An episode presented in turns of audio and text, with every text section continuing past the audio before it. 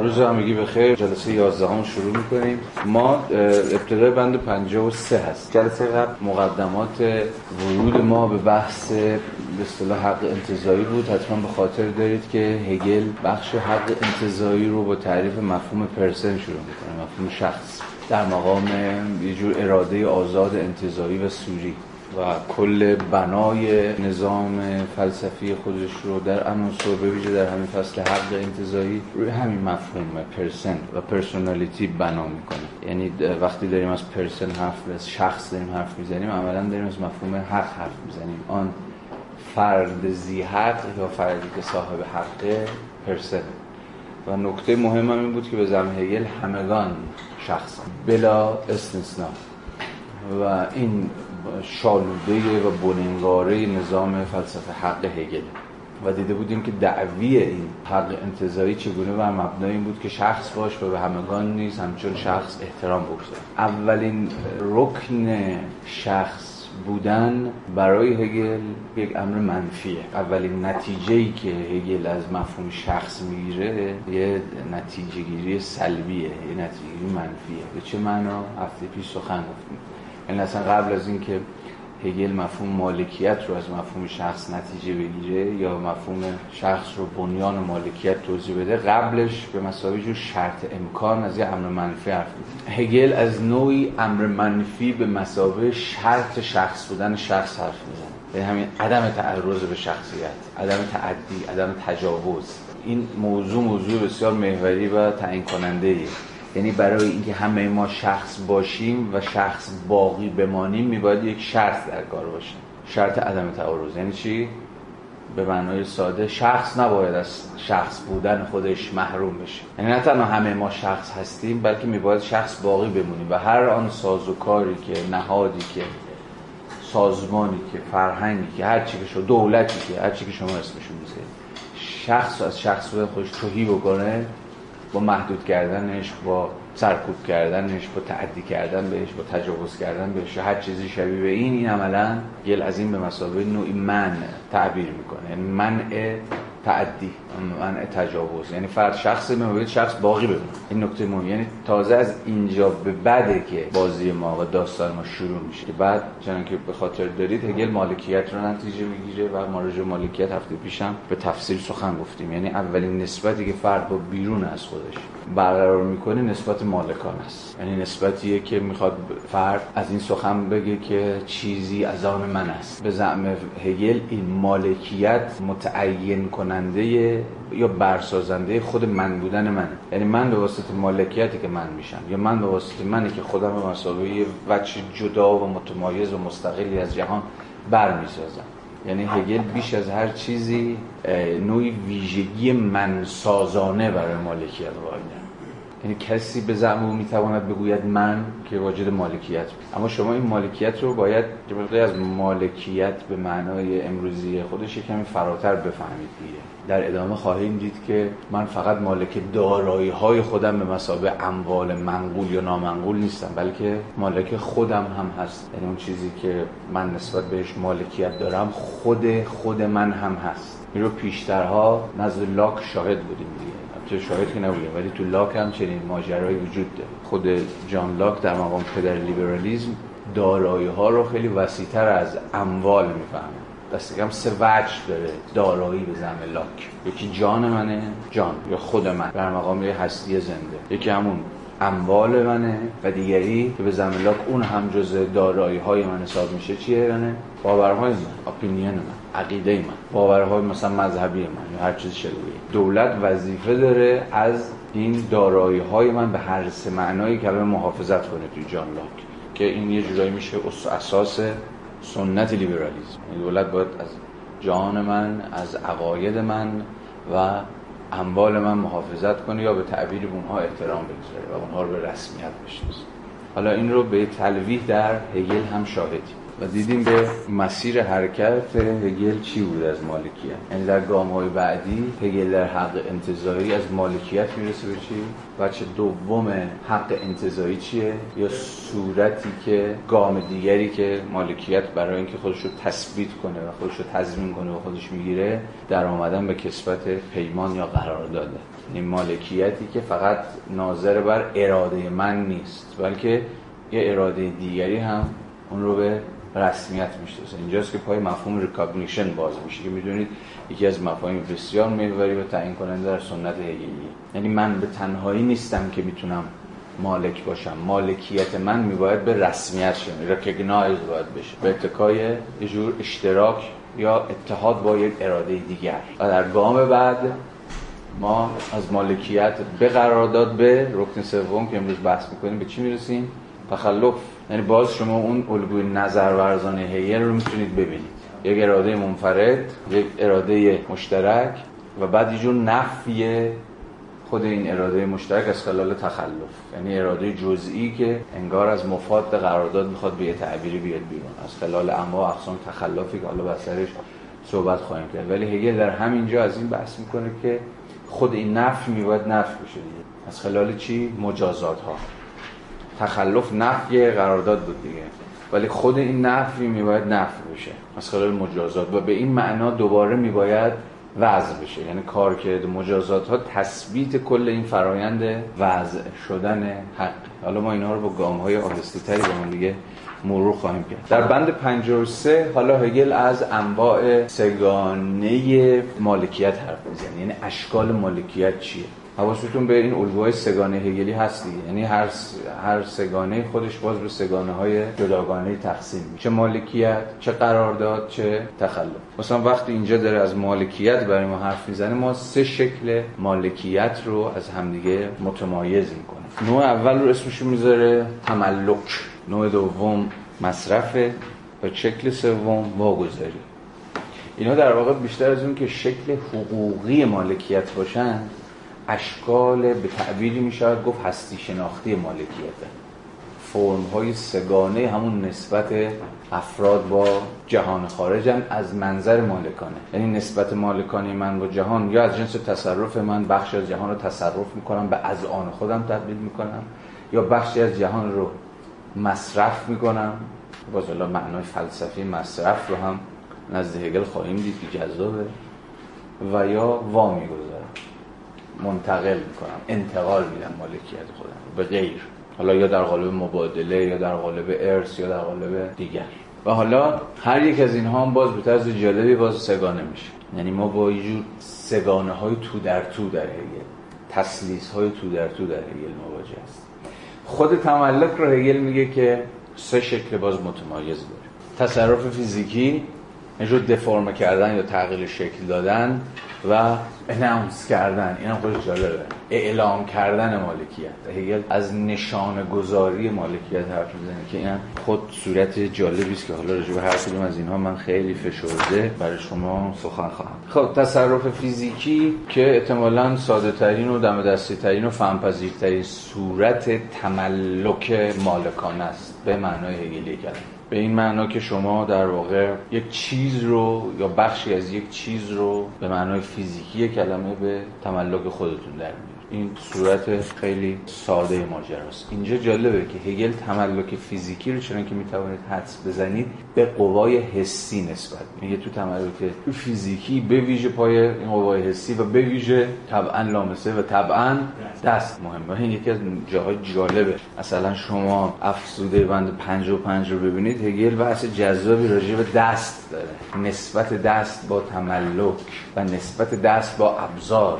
اون مفاهیمی ان که خب بعد هم میدونید هم نزد مارکس و هم به تعبیری نزد هایدگر شرح و بسط های بسیاری پیدا میکنه. بنابراین در ماجرای تملک فیزیکی بیش از هر چیزی تو گویی که قوای حسی ما که در دستن در کارن، دست هایی که چیزها رو از آن خود میکنن و یه جورایی تملک ما رو پرفورم میکنن یا اجرا میکنن یا وجهی پراتیک به تملک میبخشن. مثلا نگاه کنید بند هشتاد و نه رو، جالبه. تملک همواره در ذات خود ناکامل است، من چیزی بیش از آنچه را که میتوانم با جسم خود لمس کنم تملک نمی کنم، اما از این سخن بیدرنگ چنین برمیآید که چیزهای بیرونی به میزانی بیش از آن که برای من گرفتنی است گسترش دارن. حالا اینجا یه جور دیالکتیکی بین متناهی و نامتناهی هم هست در مسئله تصرف فیزیکی، یعنی جهان همواره بزرگتر و بیش از منه، ولی من فقط به اون اندازه‌ای که انگار میتوانم به اتکای جسم خود لمس کنم که واجد تملک به معنای فیزیکی کلمه. پس هرگاه من چیز معینی را در تملک خود داشته باشم، چیز دیگری بدان پیوسته خواهد بود. من با دستهایم چیزها را تملک میکنم، اما دسترسی دستهایم میتواند گسترش یابد. اینجا همون نقطه‌ایه که احتمالاً پرسشی که مد نظر شماست، یا حداقل من فکر میکنم که باید در ذهن شما شکل گرفته باشه، میتونه پاسخ پیدا کنه. و اون اینه که آیا من به واقع نمیتوانم چیزی بیشتر از اون چیزی را که میتوانم در دست بگیرم تصاحب کنم؟ حتماً که پاسخ مثبته. اما به اتکای چی؟ به اتکای اون چیزی که هگل در یک کلام اسمش میذاره ابزارها، یا اون چیزی که امروز احتمالاً ما مایلیم اسمش رو بذاریم تکنولوژی. من با دستهایم چیزها رو تملک میکنم، اما دسترسی دستهایم میتواند گسترش یابد. دست اندام پر اهمیتی است که هیچ حیوانی آن را ندارد و چیزی که با آن گرفته میشود میتواند خود ابزاری برای افسودن بر دامنه دسترسی دست. زمانی که من چیزی را تملک میکنم، فاهمه بیدرنگ چنین نتیجه میگیرد که نه تنها آن چیزی که من به گونه بیواسطه تملک کردم از آن من است، بلکه چیزی که بدان پیوسته است نیز از آن من است. در اینجا حق موضوعه باید رأی خود را صادر کند، زیرا هیچ چیزی دیگری نمیتوان از این مفهوم استنتاج کرد. این وجه اول ماجرا، یعنی همون وجه تصرف فیزیکی به اصطلاح مالکانه در صورت اول مالکیت. حالا راجع بچه دومش سخن خواهیم گفت، یعنی چجوری تملک از خلال تغییر شکل دادن و نه تصاحب یا تملک یا تسخیر یا هر چیز شبیه این اتفاق میفته. یعنی ابزار و مسائل ادامه دست کم و بیش همچین چیزی، گرچه هگل چنین چیزی نمیگه اینجا به صراحت، ولی عملا به نظرم میشود همین گونه فهمید هگل. و به ویژه سنت فلسفه تکنولوژی هم همین گونه میفهمه. مثلا ابزارها ادامه اندامهای حسی ما، مثلا دوربین ادامه چشم، بیل مکانیکی ادامه دست، رادیو یا ادامه مثلا گوش یا و غیره و غیره و غیره. یعنی هر یک از ابزارها انگار در نسبتی سفت و سخت با این قوا یا اندامهای حسی ما هستن و عملا در حکم بست و گسترش این قوا هستن به معنای دقیق کلمه.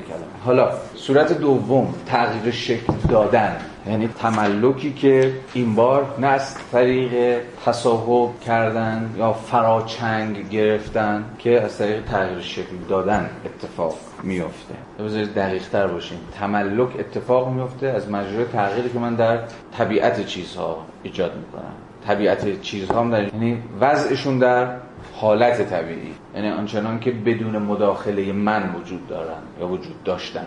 حالا شما میتونید از پرورش زمین صحبت بکنید تا چه میدونم تربیت حیوانات تا هزار یک مثال دیگه، همه اینها به زمینه نوعی تغییر شکل دادن چیزها هستن و خود این دگرگون کردن یا تغییر شکل دادن یا دفرم کردن یا هر چیز شبیه این خود مولد قسمی تملک ها. خیلی شبیه اون آموزه لاکیه دیگه، که حالا یه فرقی هست بین، گرچه صورتبندیش نظیر همدیگه است، ولی دلایل لاک و هگل اینجا متفاوته. جلسه پیش هم حرف زدیم راجع بهش. لاک وقتی داره از تغییر شکل چیزها در وضع طبیعیشون به مثابه بنیان مالکیت حرف میزنه، دغدغش چیه؟ توضیحه، یا به تعبیر بهتر توجیه مالکیت. یعنی میخواد بگه چرا مالکیت موجهه، یا به تعبیر بهتر بذار اینجوری بپرسیم به اتکای چه چیزی مالکیت موجهه. لاک میگه به اتکای کار. و کار چیه؟ همین صورت دوم تملک به معنی هگلی کلمه است، یعنی تغییری که ما در وضع طبیعی چیزها میدیم. اگه لاک میخواست کار رو تعریف بکنه این گونه تعریف میکرد دیگه. و حالا تغییر شکلی که خود به نوعی مسمر ثمره به معنی تحت لفظی کلمه، مسمر ثمره یعنی پروداکتیوه، یعنی تغییر شکل چیزی رو تولید میکنه، باعث میشه چیزی حاصل بشه، چیزی به دست بیاد یا چیزی افزایش پیدا کنه یا هر چیزی شبیه این. ولی وقتی هگل داره از تغییر شکل حرف میزنه، اصلا کاری با جاستیفای کردن مالکیت، اصلا دغدغش جاستیفای کردن مالکیت نیست. احتمالاً به این دلیل ساده که مالکیت رو جزئی از ایده خود حق میدونه. به زعم او ما وقتی از مفهوم شخص شروع کنیم به ناگزیر به اتکای همین پویایی درونی خود مفهوم به انگار مالکیت میرسیم، یا به تعبیر اصلا مالکیت توجیه حقوقی یا توجیه فلسفی یا توجیه سیاسی یا توجیه اقتصادی نمیخواد. چون که میبینید هیچ کجا هگل خودشو درگیری نمیکنه که بگذار بهتون بگم چرا مالکیت ضروریه یا چرا مالکیت قانونیه یا چرا مالکیت توجیه عقلانی داره. اصلا خودشو درگیری نمیکنه. این به نظرش میاد که در ذات خود مفهوم هست که مالکیت وجود داشته باشه، یا به تعبیری دقیق‌ترش اینه بزنم هگل مالکیت وجود داره و همین برای انگار جاستیفای کردنش کافیه. و به ویژه اگر حواستون باشه که چه دلالت‌های ضمنی و و صریحی رو هگل از مفهوم مالکیت می‌کشه بیرون، ماجرا باز هم براتون جدی‌تر خواهد شد. پس ما از صورت دوم تملک به معنی تغییر شکل چیزها داریم سخن می‌گیم. بند پنجاه و شش بهش اختصاص داره. فرازی رو ازش بخونیم. شکل دادن به چیزی آن صورتی از تملک است که بیش از همه صورت‌های دیگر با ایده هماهنگی دارد، چون سوبژکتیو و ابژکتیو را با هم ترکیب می‌کنند. یعنی چی سوبژکتیو و ابژکتیو را با هم؟ چرا فرمیشن شکل دادن سوبژکتیو و ابژکتیو رو با هم می‌گیم؟ یعنی سوبژکتیو یعنی منیم که به اتکای اراده خودم چیزها رو دستکاری میکنم، تغییرشون میدم، دگرگونشون میکنم و از خلال این دگرسانی چیزها خودم رو ابژکتیفای میکنم. نه تنها خودم رو ابژکتیفای میکنم بلکه به خود چیزم و چی ابژکتیو میبخشم. و این البته باز در پیوند با بحث هفته قبلمون هم هست دیگه، که هگل گفته بود چیزها یا اصلا خود طبیعت غایت فی نفسی نداره، غایت چیزها محصول مداخله یا به تعبیر اراده سوبژکتیو ماست. یعنی هیچ چیزی در طبیعت وجود نداره یا هیچ چیزی در چیز بودن چیزها نیست که بهشون بگه اینا غایتشون چیه. اینجا مفهوم از غایت یعنی هدف مثلا وجود داشتنشون چیه، مثلا درخت چرا وجود داره؟ اهداف یا برنامه‌ریزی‌های یا غایات شخصی ماست که تعیین می‌کنه که چیزها چه سر شکلی پیدا بکنن، در خدمت چه هدفی به کار برن و چیزهای از این. در غیر این صورت چیز به گونه نامحدود بسته به ماهیت کیفی موضوعها و گوناگونی هدفهای عینی دگرگون می شود. این هم نکته مهمیه دیگه، هدفهای عینی ما گوناگون و متنوع و متکثر و خود چیزها هم در قبال این هدفها چی هم؟ بی تفاوت. در اینجا باید شکل دادن به موجودات ارگانیک را هم بیفزاییم. تأثیری که من بر این چیزها دارم صرفاً بیرونی نمیماند بلکه از سوی آنها جذب می‌گردد. دگرگونی که ما داریم، دگرگونی که من در واقع میگه فرد یا سوژه یا هر چیزی دارم ایجاد میکنم، عملاً صرفاً چیزی نیست که از بیرون به چیزها تعمیل بشه، بلکه اونها این تغییرات رو درونی میکنن و عملاً تبدیل میشن به محصول خود این دگرگونی، مانند کشت کردن در خاک، کاشتن گیاهان و اهلی کردن، غذا دادن و حفظ کردن حیوانات. نمونه‌های دیگر عبارتند از تدبیرهایی که ما برای بهره‌گیری از مواد خام و نیروهای طبیعت به کار می‌بندیم یا نفوذ ماده‌ای بر ماده دیگر که ما آن را سبب می‌شویم و مانند اینها. و صورت سوم که هگل ازش سخن میگه بحثی ناظر بر اعلام کردن، یعنی من اعلام می‌کنم که این چیز از آن، و این به زعم هگل با نوعی از نشانه‌گذاری یا علامت‌گذاری چیزها همبست. مثلا بند پنجاه و هشت هگل به این موضوع می‌پردازه که البته به نظر میاد که همواره در نسبت با دو صورت قبلیه، یعنی مستقل از این دو صورت قبلی وجود نداره.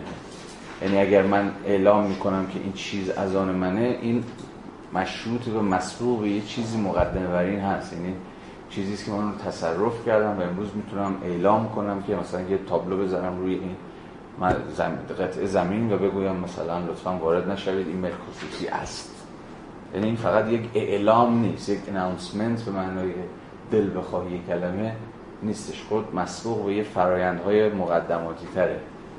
آن چیز بالای من است که جمله پرفورماتیوی نیست، یعنی اینجوری نیست که وقتی من میگویم این بالای من است دیگر بالای من است، یا حتما باید مسبوق به اون دو شرط قبلی باشه، چون میگویی گزاره خبری است یا پرفورماتیوی به نظر شما. همین الانش هم میتونیم به این پاسخ بدیم، چون همین مفهومی که میگید یعنی هیچ یک از این مفاهیم در هگل چنان که میدونیم اساس روش شناسی ایستا باقی نمونه دیگه، یعنی باید بتونه پویایی‌های خودش هم توضیح بده. آره من همین الان میتونم بیام بگم که آقا این واحد طبقه نمبر سوم ساختمان فلان در خیابون شصت و سه یوسف آباد از آن منه و چون اسم خودم بزنم در هر چیز شبیه این در واقع خیلی دیگر از چیزها. هگل در ادامه خواهد گفت و ما باید به خاطر داشته باشیم که این اعلام کردن نمیتونه اعلام کردن خودسرانه باشه، بلکه چنان که به خاطر داریم در مرحله دوم باید تبدیل بشه به قرارداد، یا به تعبیر بهتر نمیتونه فقط سوبژکتیو واقعی بمونه، بلکه باید بین سوبژکتیو بشه. فقط ناظر بر اراده شخص من نیست، بلکه باید با اراده دیگری و دیگران متحد بشه، این همان بشه بمونه. وگرنه خب هر کسی میتونه هر ادعایی رو در قبال هر چیزی مطرح بکنه. بند پنجاه و هفت مسابقه یک، نمیخوام بگم وصله ناجور، ولی ناگهان مسابقه موضوع مستقل مطرح میشه که برای من مهمه، میخوام با هم بخونیم چون کل بند پنجاه راجع به نفع بردگی است. خب خیلی سریع بند پنجاه و هشت رو ببینید که توضیح فشرده هگل در قبال همین موضوع آخر اعلام مالک، آن شکل تملک که در خود فعلیت ندارد، مثلا خود جمله گویاست، یعنی اناونسمنت در خود فعلیتی نداره، یعنی صرف اعلام کردن اکچوالایز نمیشه مالکیت شما بر چیزی، معناش اینه دیگه. آن شکل تملک که در خود فعلیت ندارد اما صرفاً اراده مرا مینمایاند. برای همین هم هست که در ادامه این اعلام کردن رو با نوعی از نظام نشانه ها توضیح میده. هنگامی واقع میشود که من چیزی را با نشانه مشخص میکنم تا نشان دهم که اراده خود را بران قرار دادم. این شکل تملک از جهت دامنه ابژکتیو و معنا بسیار نامحدود است. البته هگل همینجا یه افسوده کوتاه هم داره ولی رها میکنه این بحث رو. خب خیلی میشه به این فکر کرد، خیلی میشه بستش داد و ببینید مثلا با همین نظریه های جدید زبانشناسی و نظریه های جدید به اصطلاح مارکسیستی و خیلی چیزهای دیگه به این بند فکر کرد، ولی فعلا چون موضوع محوری ما نیست من ازش میگذرم. فقط با همین اندازه که صورت مسئله برامون روشن باشه که هگل از چی داره حرف میزنه فعلا در همون حدی است که ما بهش نیاز داشتیم. اما بند پنجاه و هفت به مثابه طرح یک موضوع مستقل به تعبیری میاد، مستقل نه اونقدر مستقل، حتما نسبت‌هایی داره ولی ما سعی می‌کنیم به شکل مستقل مطرحش کنیم. ناگهان هگل پای بحث بردگی رو میاره وسط و سعی می‌کنه که در این فراز که فراز بسیار درخشانی هم هست توضیح بده که چرا باید با بندگی مخالف بود و چرا بندگی ضد عقله، چون عقل میگوید همگان آزاد، همگان شخص. این آگزیوم ماست، آگزیوم ما یونیورسالیتی حق، جهان شمولیت و کلیت بلا استثنا و بلا شرط حق. هیچ فرهنگی، هیچ فرماسیون اقتصادی، هیچ آیین مذهبی نمیتونه دیگرانی رو تحت عنوان همین رعیت، برده، شهروند درجه دو، اقلیت بدون حق یا هر چیز شبیه به این محروم سازی بکنه، ترد بکنه و تبدیلش بکنه به موجودی فاقد حق یا واجد حق کمتر. حتی هگل حاضر نیست به این هم تن بده. بند پنجاه و هفت پاراگراف دومش رو ببینید، بسیار بند درخشانی است. توجیه بی‌پایه بردگی به هر بهانه‌ای، چون نیروی بدنی، هر کدوم از این توجیهات رو میشناسید دیگه یا میتونید حدس بزنید. مثلا توجیه بردگی به تو قوه بدنی یعنی چی؟ یعنی دی زورشون بیشتر بیشتر میتونن کار کنن، خب اونا میشن برده، دی مثلا حالا زورشون ندارن یا اصلا بدنشون به گونه‌ای است که فقط به دردی میخوان کار فکری بکنن، کار مدیریتی بکنن. یه دی فقط باید کار یدی بکنن. برده ما عموما واسه کار یدی میشناسیم. اسارت در زمان جنگ، نجات و حفظ زندگی، نگهداری از برده، تربیت، خیرخواهی، رضایت تلویحی خود برده و مانند اینها و نیز توجیه جایگاه حقوقی بردهدار و پایه اصل سروری و تمامی دیدگاه‌های تاریخی درباره حق بردگی و بردهداری همگی بر این فرض استوارند که انسان موجودی صرفاً طبیعی است که وجود او که اراده خودسرانه هم بخشی از آن با مفهوم او انطباق ندارد. برده موجودی است طبیعی که وجود او با مفهوم او انطباق ندارد. راجع به یگانگی وجود انضمامی با مفهوم چیزها پیشتر جلسه اول سخن گفتیم دیگه و هگل میخواد در برابر این ماجرا وایسه، یعنی میخواد بگه که ببین این که وجود انضمامی واقعی و تاریخی خیلی از انسان‌ها در مقام برده با مفهوم انسان به مسابه آن که آزاد است یا آن که تحت هر شرایطی باید آزاد باشد انطباق نداره، نه توجیهی برای تثبیت بردگی که دست برقضا دلیلی برای نقض بردگی. یا به زبان دیگر انسان فقط یه موجود طبیعی نیست، به موجود عقلانی هم هست، یعنی فقط در بند نظام غرایز و امیال و هوس‌ها و خواهش‌ها و یا به تعبیر بهتر الزامات بیرونی، الزامات بیگانه از خودش نیست، بلکه به زبان خیلی دقیق فردی است که میباید شخص باشد، یعنی فردی که میباید اتفاقا بتونه در مقام شخص خودش رو از همه این تعیین‌ها، این الزام‌ها، این باید بودها خلاص بکنه و خودش یه صورت کلی، یک صورت آزاد شده که در گام نخست همواره یه صورت انتزاعی است ببخشه. از سوی دیگر این ادعا که بردگی مطلقاً خلاف حق است پیوندی استوار با مفهوم انسان در مقام چیزی که در ذات خود آزاد است درخشان. این نشون دهنده که هگل نظام حق خودش رو بر مبنای آگزیوم هایی بنا میذاره که این آگزیوم ها تا آخر دارن کار میکنن. این آگزیوم این اصله یا این بننگاره چه نوعی شون شالوده همه چی از دل این میاد بیرون، همه اون بنا میباد بر مبنای اون سوال بود. اینکه انسان آزاده است یک آغازگاه هست. بنابراین شما در نهایت اگه قرار به دولتی برسید، این دولت میباید نه تنها مخل این انسانی که در مفهوم خود ذاتاً آزاده است نباید مخلش باشه، بلکه میباید برآورنده شرایط تحقق این آزادی هم باشه.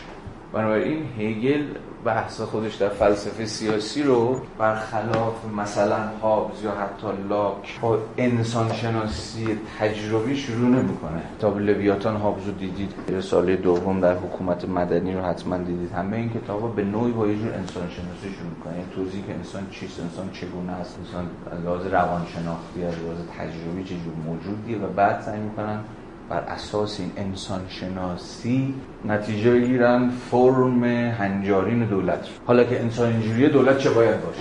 اما چون که میبینید یه بحث خودش درگیر بحثی راجع به انسانشناسی نمیکنه که انسان به واقع چیست. به تعبیر شاید او اصلا هستی شناسی آغاز میکنه یا شاید به اتکای نوع انسانشناسی فلسفی آغاز میکنه.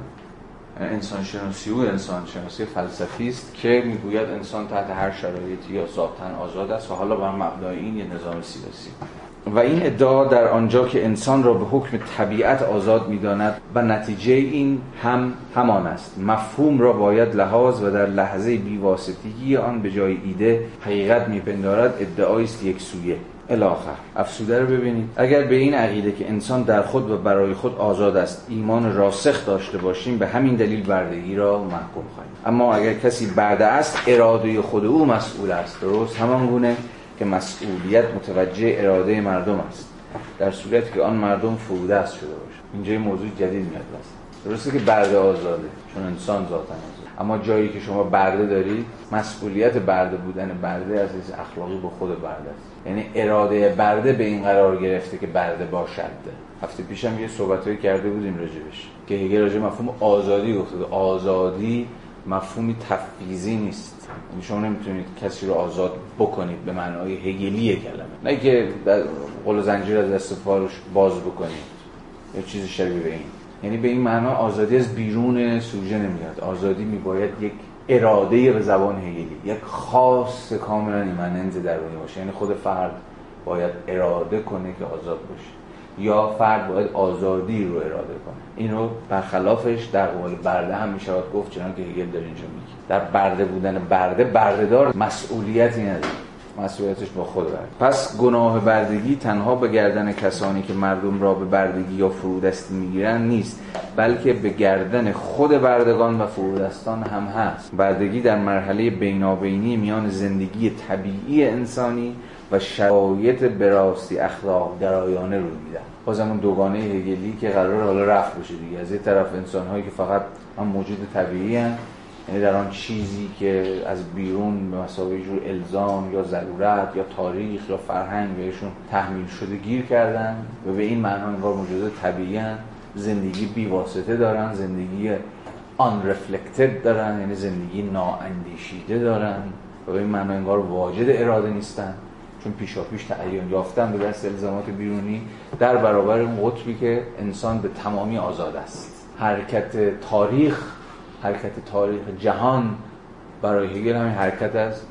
به خاطر دارید دیگه، این طبیعت به این آزادی، طبعا انسان طبیعی به جور انسان آزاد. تاریخ شکوفایی و توسعه و بسته و development این گذاره. این گذار یه جاهایی طی شده از لحاظ تاریخ جغرافیایی، یه جایی هم طی نشده. اروپا این مسیر رو طی کرده و امروز رسیده به سرمنزل مقصود. بنابراین این حقیقت رو اگر میخواید پیدا بکنید باید در اروپا دنبالش بگردید، چون اینجاست که کانسپت انسان به مسابقه آن که ذاتاً و تحت هر شرایطی آزاد است به راستی به سرانجام رسیده. همون ایده همگان آزادن تحت هر شرایطی و بلا استثنا. بنابراین باز میرسیم به همون یه جوری تنش هگلی بین اینکه شکوفایی و تجلی حقیقت تاریخیه اما اعتبارش جهان شموله. برسیم به وجه دوم مالکیت. وجه اولش که پس مرور سریع تملک بود. تملک خودش سه وجه داشت: تصرف، شکل دادن یا تغییر شکل و جور اعلام اجرایی مالکیت. حالا وجه دوم مالکیت خودش رو در گامی رو به پیش آشکار می‌کنه. یعنی آن جایی که آن چیزی که من در قبالش واجد مالکیتم مصرف میشه یا بهره‌گیری از چیز، یعنی مالکیت وجود نداره مگر از مجرای قسمی بهره گرفتن آن چیزی که من در قبالش مالکم. چجوری چیزها رو ما مصرف میکنیم، ازشون استفاده میکنیم، ازشون بهره میگیریم؟ این بهره‌گیری یا همین هگل به سادگی میگه یوز، این استفاده، این مصرف، حالا برای هگل چه شأنی داره؟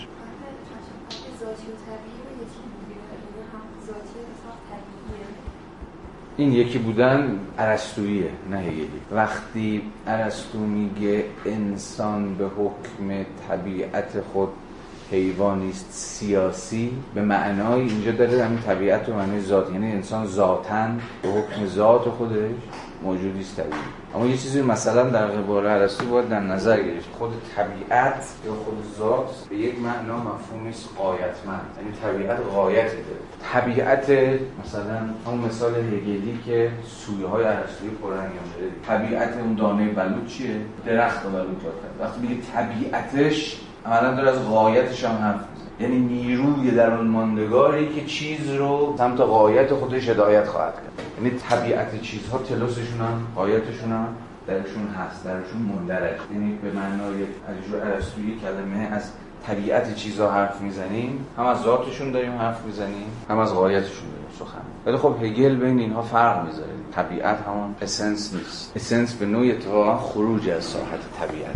حالا داستانش مفصله.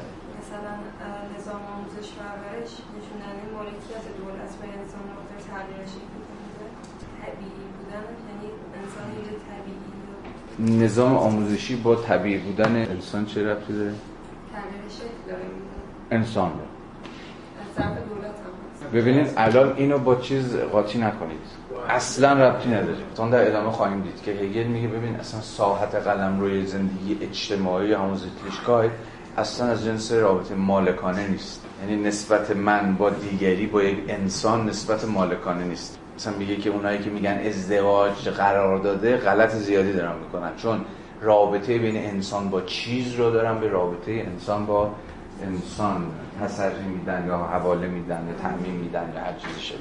اصلا بیلدون دیگه ها یا ادوکییت کردن که قبلا داشتیم در هگل، همینجا هم داشتیم. مثلا اون نظام فلسفه حق خودش رو به مثلا طبیعت ثانوی یتون تعبیر کرده بود و طبیعت ثانوی هم در واقع چی بود؟ اصلا کار ایژوکیشنه که به یک معنای ما رو از سطح موجودات طبیعی فراتر ببره و ما رو تبدیل بکنه به شخص، ما رو تبدیل کنه به سوژه و در نهایت ما رو تبدیل کنه به شهروند. کار بیلدونگ، آموزش، نمیدونم چه معلمی، پرورش، ایژوکیشن، پداگوژی، همه این مفاهیم که معادل هم دیگه، همین گذار انسان از طبیعت به سمت فرهنگ، از طبیعت به آزادی، چیزهای از این است. این ربطی به شکل دادن به چیزها به معنایی که اینجا هگل داره از نسبت انسان با چیزها حرف میزنه نداره. این اصلا پرورش قوای سوبژکتیو، اصلا آموزش نوعی از پرورش قوای سوبژکتیو، به تعبیر اصلا بخشی از پرورش خود نیروی اراده است. یعنی آموزش یا آموزش به معنای مدرن کلمه کارش چیه؟ همه ما رو تبدیل کنه به سوژه، در واقع شجاعت سوژه بودن رو به ما ببخشه، به معنای کانتی کلمه و هگلی کردن. یعنی چی؟ که جرأت اندیشیدن داشته باشه، اونم بر پای خود، نه به اتکای مرجعیت‌های بیرون از خودمون که اون یا فلان باشه یا بهمان باشه. معنی فراتر رفتن از سطح عادت، رسم، رسوم، فرهنگ‌ها، یعنی همون وضعیت‌های داده شده طبیعی. باز به این معنا از سطح طبیعت، یعنی از سطح داده شدگی چیزها، آنچنان که همیشه بوده، این زندگی کردیم، جامعه فرهنگی اونمون یه جورایی حقنه کرده یا تحمیل کرده یا بی سر و صدا از خلال جور فرآیندهای اجتماعی سازی که در نهایت همون درونی کردن اتوریته هاست فراتر ببره دیگه. و ما این قدرت رو بده که فرد بشیم، قدرت رو بده که اتوریته ها رو خودمون از این اتوریته ها خلاص کنیم، قدرت کریتیک به ما بده، قدرت نقد کردن رو بده، همه اینها. و به این نشون میده که ما چقدر چقدر چقدر هنوز پروژه روشنگری رو در ایران شروع هم نکردیم. هنوز سازوکارهایی که در این مملکت دارن رو ما کار میکنن سازوکارهای سوژه زدایانه. امتحان هی میخوام تو از اینکه سوژه باشی محروم کنن، جرأت سوژه بودن رو ازت بگیرن و هی کل تجربه زیسته ما تقویت اتوریتای بیرونیه. اتوریتی که ممکن است دین بیاد، ممکن است سنت بیاد، ممکن است رسانه‌ها بیاد، می‌دونی از هر کجایی شما با تقویت این نظام سر کار دارید و نظام آموزشیتون هم در واقع همین نظام آموزشی به شدت اقتدار طلبه، طلب اقتدار میکنه، بنیادش بر طلب اقتداره. سوژه شکل بگیره، سوژه خود ایستای، خود آیین و خود تعیین بخش، دیر یا زود رشته های بردگی و رعیت بودن خودش رو و بله قربانگویی و چاپلوسی و نون به نرخ رسخوری و همه این کثافت ها رو دور خواهد. بنابراین من فکر میکنم پروژه روشنگری در ایران ما، اینا دیگه پرانتزاست، از نون شب واجب تره، اصلا راجع به روشنگری چیزی نمیدونیم، از اهمیت پروژه روشنگری. ولی تا دلتون بخواد سنت های منتقد روشنگری همینجوری ریخته و ما نتوانستیم نسبتی تاریخی و درستی بین روشنگری و منتقدین روشنگری برقرار بکنیم. این منتقدین روشنگری بیشتر به تثبیت و باستولید اقتدارگرایی و اگر من رو برای کاربرد این کلمه ببخشید استبداد و اینجور چیزها دامن زدن، نه نقد قدرت، نه نقد سلطه، نه نقد تاریخ و فرهنگ و از این چیزها. اینکه دیگه این زوات از کجا میتونه شناسایی کنه، یعنی انسان قرار از کجا فهمیده بشه، چون یه پروسه طبیعی نیستش دیگه، ولی برای مثلا ارسطو یه پروسه طبیعیه ذات انسان. مثلا انسان‌های جزئی رو نگاه می‌کنه و می‌فهمه که انسان حیوان ناطق است، ولی هگل چطوری می‌خواد این ذات انسان رو خب بچینه؟ ارسطو هم اینجوری نیست تا جایی که من می‌فهمم، چون ارسطو استقراگرا نیست که مصادیق تجربی جزئی بسن ببین ببین همه آدم‌ها دارن مثلا حرف میزنن و همه انسان‌ها دارن عقل می‌ورزن بگه خب انسان حیوان نیست، ناطق، انسان حیوان معروف. این الگوی کاملا ارسطوییه. اگه هگل بود میگفت از مفهوم چیز. حالا تو میتونی بگی آقا تو مفهوم اصلا از کجا گیر آوردی؟ کی میگه مفهوم سرنوشتش اینه که تو داری میگی؟ کی میگه سلف دیولپمنت مفهوم اونقدری که تو فکر میکنی همین مراحل و دیگه روال از قبل تعریف شده داره طی میکنه و جوری دیگه این نمیشه تاریخ مفهوم نوشت؟ سوالی که میشه از هگل پرسید دیگه، خیلی هم پرسش‌های جدیه. هگل هم مطمئن باشید به شما پاسخ نداره بده. شما از مفهوم شخص شروع کنید، هیچ ضرورت برخلاف تصور نگید.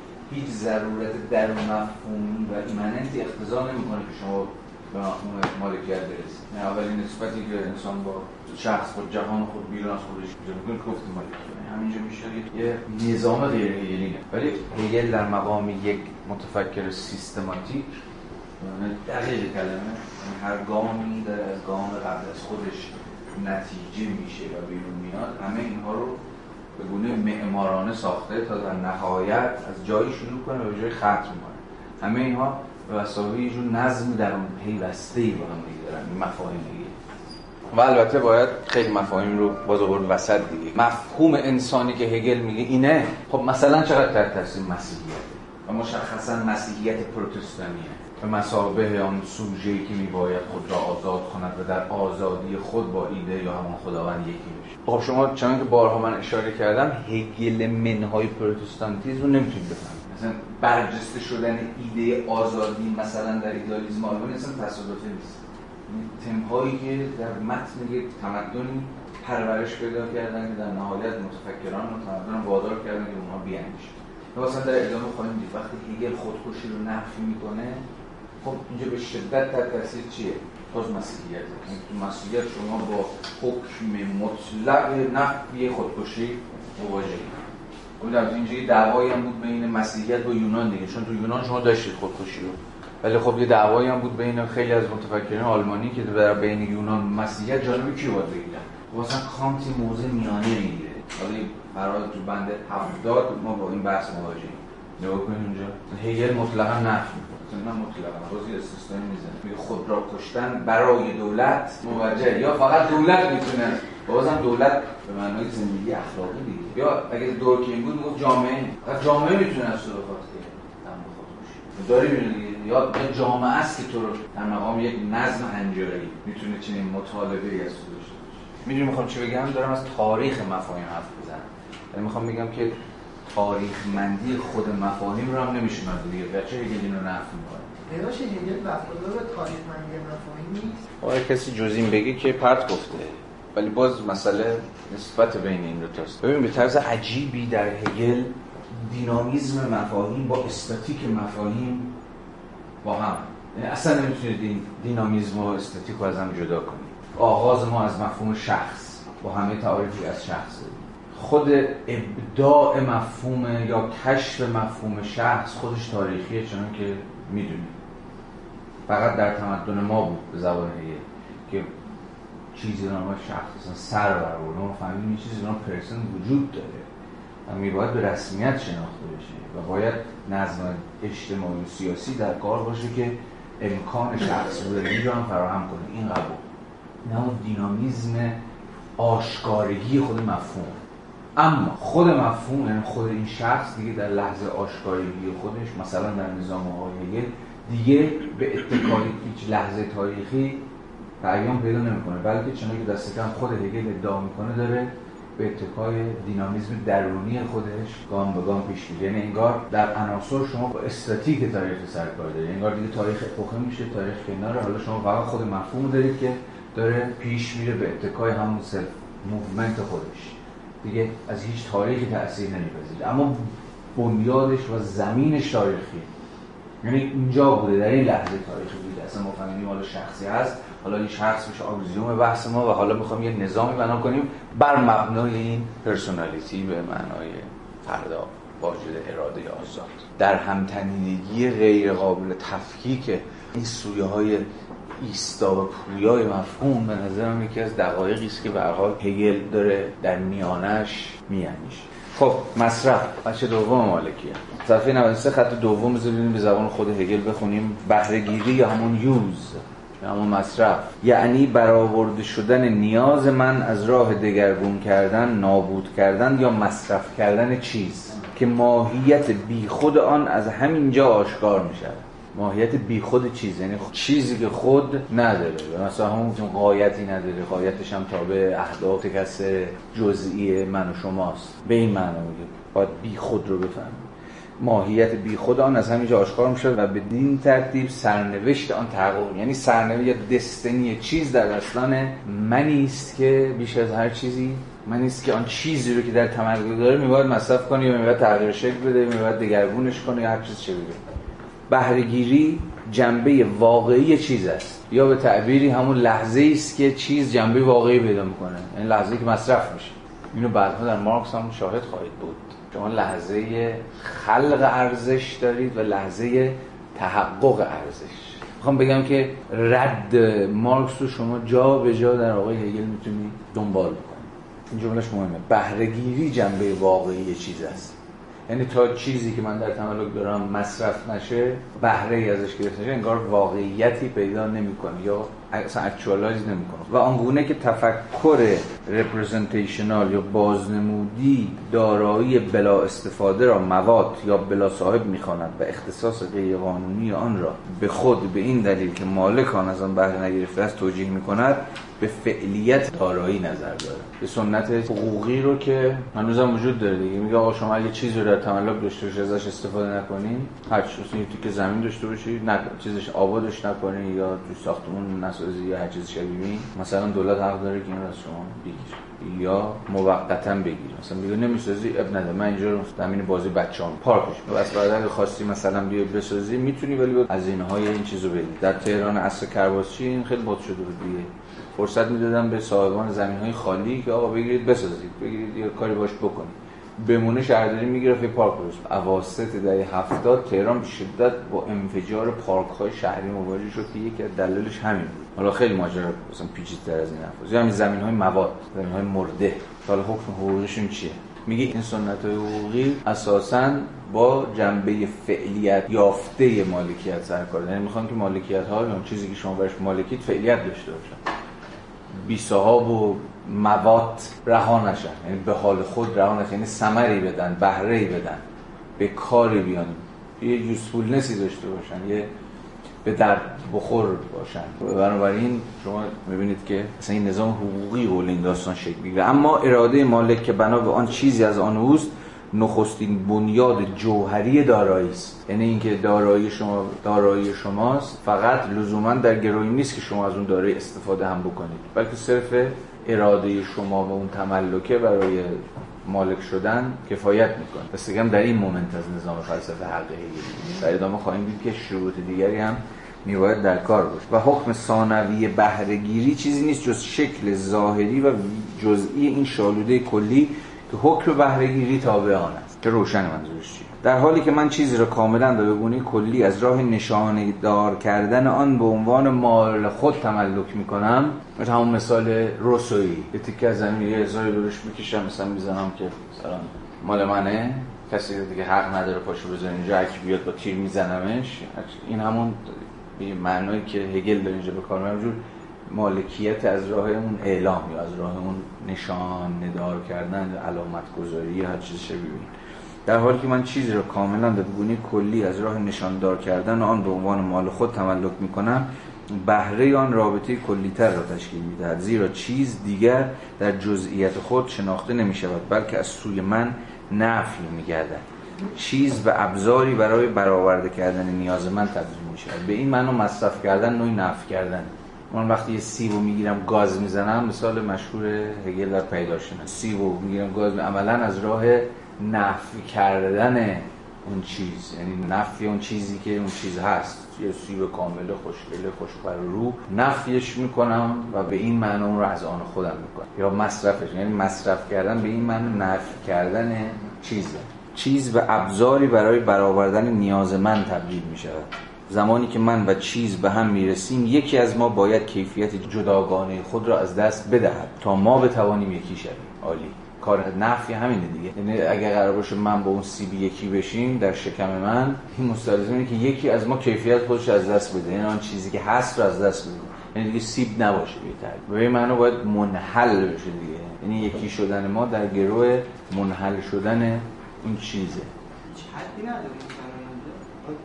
تحت اون نفی قرار میگیره که هایدگر توی در باب در باب ذات تکنولوژی بیان می‌کنه راجع به این جریان.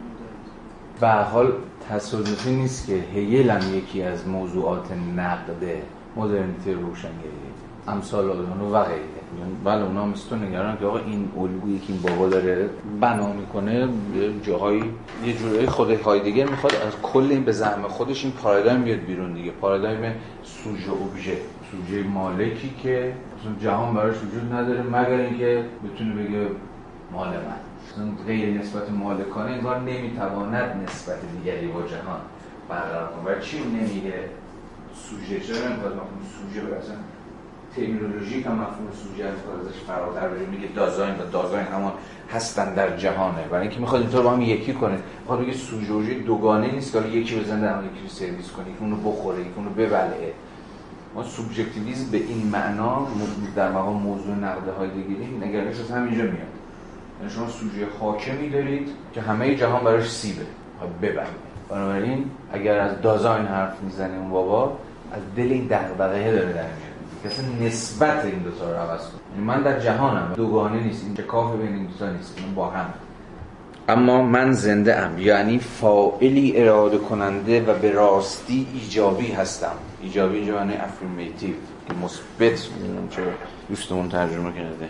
چیز از سوی دیگر هستی طبیعی است، پس چیز باید نابود شود و من بر جای بمانم و این به طور کلی امتیاز و علت وجودی هستی ارگانیک است. یعنی ببینید اصلا هستی ارگانیک امتیازش نسبت به جهان دیگر چیزها، می‌بینم این چیزها رو وجود مسئله خودشه، اونا نابود کنه تا خودش باش. بنده چهل و شش چهل و هفت اگه راجع به حیوان و خود نسبت انسان با حیوان این سخن میگه، دقیقاً فهمی که از حیوان داره همین نسبت فرادستانه یه که میتونه حیوان هم به مسابقه جور ابزار یا هر چیز شبیه این به کار بگیره.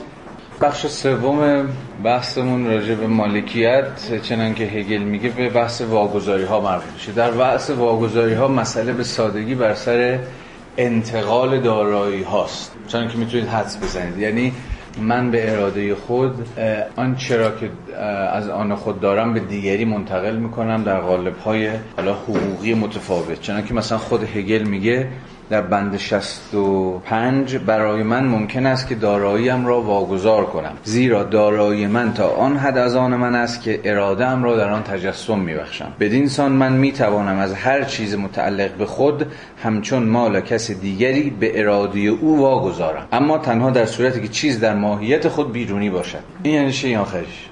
من تنها چیزی رو می‌توانم واگذار بکنم که آن چیز در ماهیت خود بیرونی باشد. یعنی من فقط چیزایی رو می‌تونم بگم دیگه مالکش نیست یا مالکیتش رو انتقال بدم به نسبت به من بیرونی باشه. من دقیقاً به این واسطه داره توضیح میده که بعدا خودم هم خودکشی هم نقش بکنه. اینجایی که می‌تونه یعنی انسان نمی‌تونه در واقع اراده بکنه در خودکشی، از اینجایی که زندگی در یه حالت بی‌واسطه با شخص وجود داره و بیرون از اون نیست، ماهیت بیرونی نداره که بتونه واگذارش بکنه کسی. من اینو میتونم واگذار بکنم که نسبت به من بیرونیه دیگه، یعنی شیئی است بیرون از من.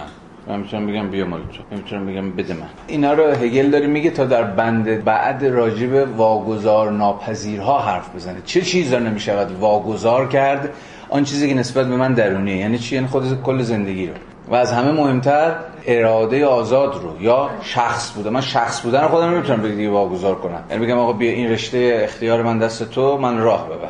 یعنی نمیتونم آزادی خودم رو به این معنا تفویض کنم که دیگری برای من تصمیم بگیره، دیگری به من بگه چه بکن و چه نکن.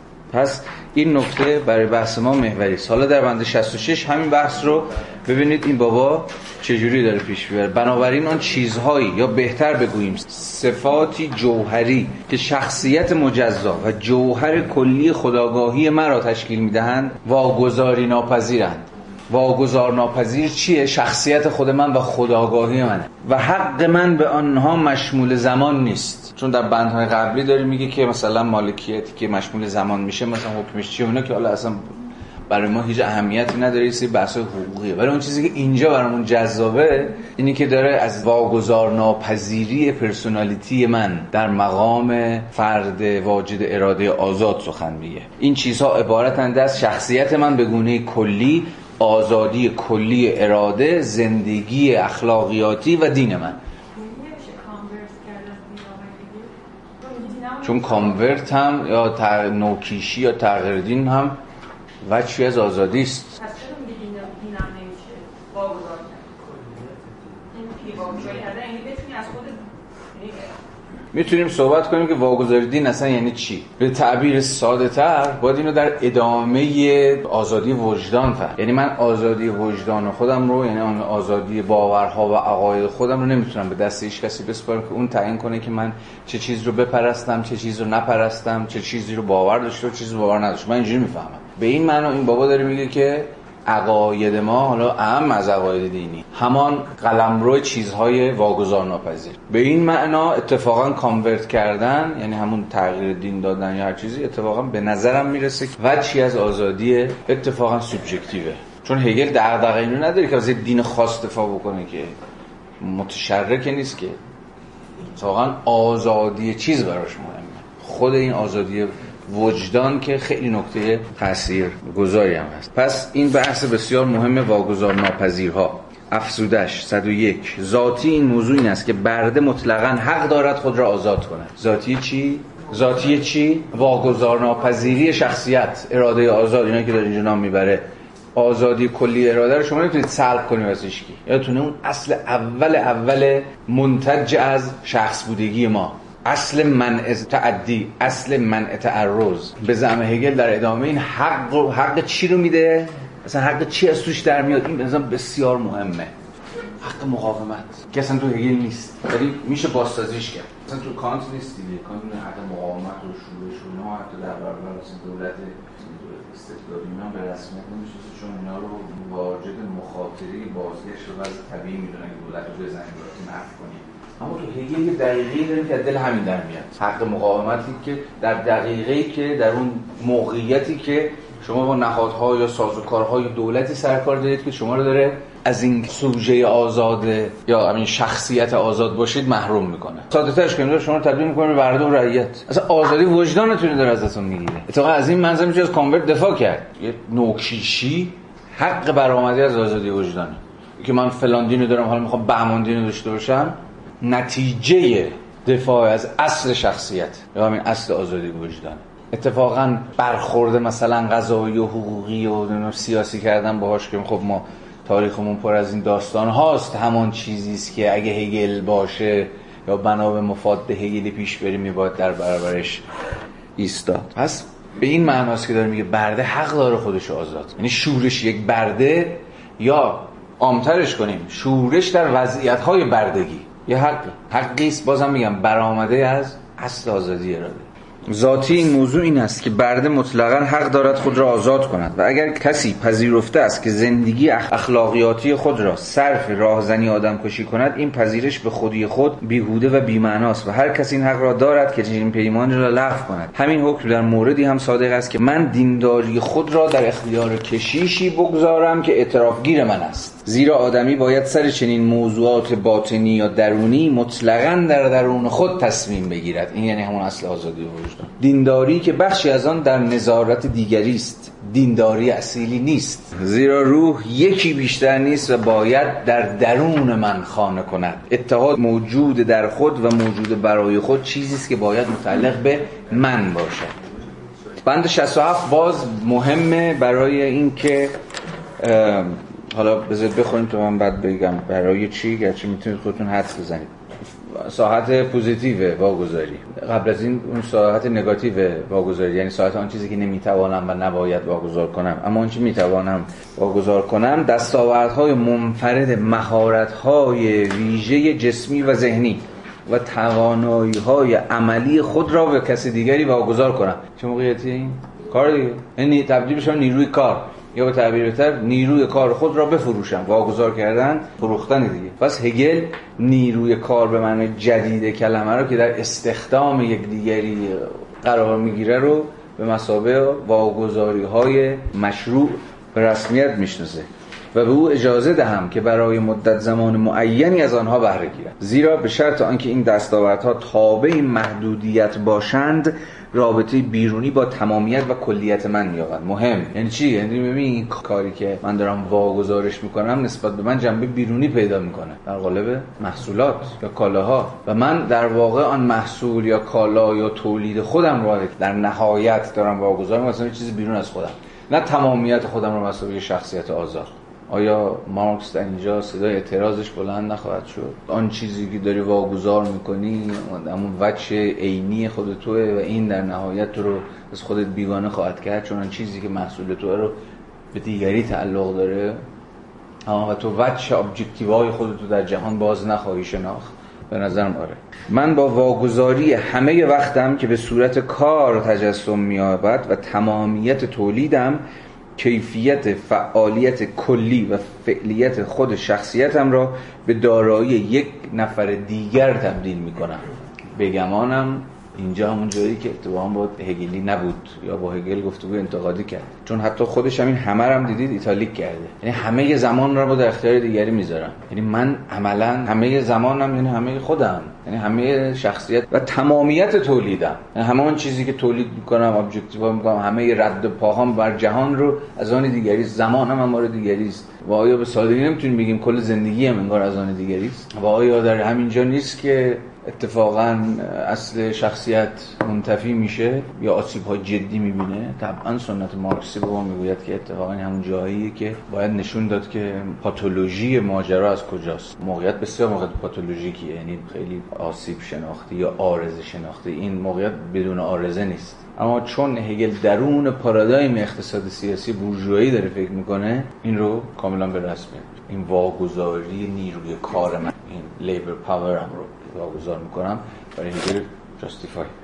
توی یه روی کرده محابطی به نفسه دوست نداره که مثلا تمام تایمشون اون کاری که دوست نداره رو انجام بده، مثلا کارگری خاص انجام بده. خب پس چطوری باید این کار انجام بشه؟ یا باید یه سری بردها مثلا مثل یونان اون کارا رو انجام بدن، یا اینکه اون سرمایه گذارا باید سرمایه دارها باید یه سلطه‌ای بر طبیعت داشته باشن با استفاده از تکنولوژی کارا رو انجام بدن. خب مارکس جوابی داره برای این، فارغ از اینکه جوابش شدنی هستی شدنی. جوابش اینه که ببین ما باید موقعیتی فکر کنیم که کار کار کردن نه تبدیل به یک اجبار، بلکه تبدیل به یک نوع خلاقیت بشه. یعنی اون شمایی که یا منی که مثلا باید بریم سر کار این کار یا اون کار رو انجام بدیم، دیگه این رو به واسطه یه جور بیگانگی یا اجبار یا دیگه کاری نبود، ناچار شدم، اینو دوست ندارم اما افتاد رفت و پاچم یا فلان، اینجور چیزا نبود بشه. کار باید تبدیل بشه به فعالیتی اصلا سلف کریتیو. من از مجرای خود کار دارم، خودم رو شکوفا میکنم، مثلا خودم رو دارم میآفرینم. یعنی کار باید تبدیل بشه به فرآیندی لذت بخش یا خرسند کننده یا آفرینشگر، هر چی شده. ببین مارکس که نمیخواست کار کردن رو منتفی کنه، اون میخواست که شرایط کار کردن عوض. کار دیگه نه چیزی بیگانه بلکه چیزی کاملا با خود ما آشتی یافته باشه و این مستلزم بسیاری از تغییر و تحولات در سازمان جامعه و در سازمان نظام اقتصادی. جواب مارکس اینه. حالا اگه تو بگید خب کو کجاست که شد نشد، خب این بحث دیگه است. خودش هم داره میگه در افسوده تمایزی که در اینجا از اون سخن گفته شد، تفاوت میان برده و خدمتگزار یا کارگر مزدور دوران نوین است. برده آتنی شاید کارهای جسمی ساده‌تر و کارهای فکری بیشتری میبایست انجام دهد تا آنجا که خدمتگزاران دوران ما اغلب انجام میدن، اما او با این همه برده بود، زیرا تمامی پهنه فعالیت‌های او به برده‌دارش واگذار شده بود. خب این فرق بین برده و کارگر رو با مفهوم تمامیت گذاشت. تمامیت زندگی برده، تمامیت زندگیش از آن برده‌دارش، از آن اربابشه. کارگر مدرن یا مزدورهای جدید صرفا زمان معینی از تمامیت زندگیشون مثلا هشت ساعت در روز رو می‌فروشن. اما خب چون که باز هم سنت مارکسی به ما میگه قضیه اصلا به سادگی ها نیستش. مارکس می‌خواست نشون بده اتهام چجوری تمامیت زندگی به تسخیر سازوکارهای نظام بازار یا سرمایه‌داری یا هر چیزی شما اسمش می‌ذارید درد. یعنی حتی ساعت‌های فراغت همیشه جوری از آن این نظام شده. بند هفتاد دوباره آقای هگل برمیگرده به همون مسئله واگذارناپذیری، جا پای مسئله خودکشی رو میکشه وسط و نفی خودکشی به مساوی یه جور واگذار کردن یا حتی میشود گفت انصراف دادن از همون تمامیت زندگی. من از این خواهم گذشت چون که بحث‌های اگزیستانسیالیستی منجر خواهد شد و من به هر حال علاقه بهش ندارم. اما یه موضوع مهمه در اینجا و من فقط راجع به همین البته اشاره کردم. اشاره کوتاه دیگه هم باز به اتکای خود هگل میکنم و اون اینه که بیگمان شخص منفرد هستی فرودستی است که باید خود را وقف کل اخلاقیاتی کند. یعنی اون جامعه افسوده بنده هفتم. در نتیجه اگر دولت زندگی فرد را طلب کند، فرد باید تسلیم شود. خب این یکی از همون جاهایی است که می‌بینید که چقدر روح دولت یا همان جامعه به معنای امروزی ما بر فضای هگلی حاکمه. تمام جایی که شخصیت رو میشه تفکیک کرد در برابر امر کلی، در برابر امر کلی به نام دولت. اگه دولت از تو بخواد، چون دولت خودش نماینده روح اخلاقی جامعه است، به زعم هگل فرد میباید خودش رو تسلیم کنه، چون دیگه اینجا جزئیت او، جزئیت فرد یا اراده جزئی او به زنده موندن دیگه اهمیتی نداره، چون حیات کل در خطره. دولت از ما بخواد به جنگ بریم، به زعم هگل هم یعنی عملا داره از ما میخواد که خودمون رو بکشیم دیگه، یا حداقلش اینه که خودمون رو در معرض کشته شدن قرار بدیم. به زعم هگل این خواست یک خواست مشروعه و فرد باید همچون یک قهرمان خودش فدای جامعه کنه، فدای خیر عمومی کنه، میباید تسلیم. اما خودکشی به مسابقه خواسته یا یک اراده جزئی، یعنی من تصمیم میگیرم خودم بکشم، دلیل بدبختی میداره گرفت، یه تجربه بد یا هر چیزی، یا آشفتگی ذهنی یا هر چیزی که شما میگید فکر میکنید، به زعم هگل مشروع نیستش. یک یادداشتی هم این داره این بند هفتاد که خیلی مهمه و اینجا مثلا همون مناقشه کل سنت ایدالیسم هگلی بین یونان و مسیحیت دیگه. در یونانی که مسئله خودکشی به ویژه قهرمانانه یا خودکشی از روی نوعی شرافت، خودکشی از روی قربانی کردن خود برای دیگران یا همون حفظ شخصیت و شرافت خود در برابر دشمن و هر چیز شبیه به این کاملا رایجه در میان روایت‌ها و اسطوره‌های یونانی، با مسیحیتی که گفتم حکم خودکشی درش مطلقه یا به عبارت بهتر منع خودکشی درش مطلقه، که خب هگل به تبعیت دیگران جانب مسیحیت حکم صادر میکنه. اما در همون بند هفتاد صفحه چهارصد و پنجاه و سه یادداشتش بحث جذابی هست که نشون میده که اختلافات جزئی هم مثلا بین موضع هگل و فیشته و کانت این وسط وجود داره. همون چهار پنج خط آخرش رو میخونم، جالبه. اما فیشته میگفت که هرچند خودکشی خلاف وظیفه اخلاقی است، اشخاص نسبت به زندگی خود حق دارند و دولت حق ندارد خودکشی را به حکم قانون منع کنه. و قانون حق نداره خودکشی رو منع کنه، چون میدونید مثلا در انگلستان قرن نوزدهم خودکشی جرم بود، یعنی اگه شما خودتون میکشتی زندگی موندی میرفتی زندان. نه واقعا پرونده برای تشکیل میشد، با جوابگوی چیزی میبود. یعنی بهتر بود که شما از روش‌های خیلی مطمئنی برای خودکشی استفاده کنید که یک بار برای همیشه قال قضیه رو بکنید. ولی خب اینجا دقیقاً مسئله تفکیک بین اخلاق و قانونه دیگه. آقای فیشته میگه اخلاقاً جایز نیست، ولی قانون رو هم نرسد که بگه آقا، یا مثلا شما رو حین خودکشی دستگیر کنن، مثلا ببین آقا بالای پل مثلا داره خودتون می... از این داستان.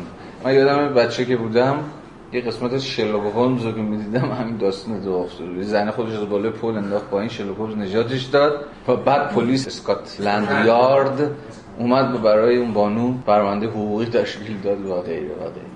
من میخوام بگم شوخی نیست، جدیه، خیلی جا وجود داره، جرم بود. اصلا چیزی که فیشته داره اینجا میگه همینه دیگه. داره میگه دولت نمیتونه منع قانونی بر خودکشی بذاره، بر اخلاقا نه. حالا ادامهش جالبه. کانت یک بار در گفتارهای خود ظاهرا در ماجرای کاتون پذیرفته است که خودکشی فضیلت است. فکر کنم کاتون خودش رو توی همین وضعیتی که شرافتش در خطر بود و اینا میکشه. به واسطه ماجرای کاتون آقای کانت گفته بود خودکشی فضیلت است، در صورتی که این کانت همون کانتیه که در کتاب متافیزیک اخلاق خودش، بخش فلسفه حقش، مثلا وظیفه فرد نسبت به خودش رو بیش از هر چیزی به حفظ جان تعریف کرده بود، و یعنی به این معنی که خودکشی عملی است برخلاف وظیفه فرد نسبت به خودش.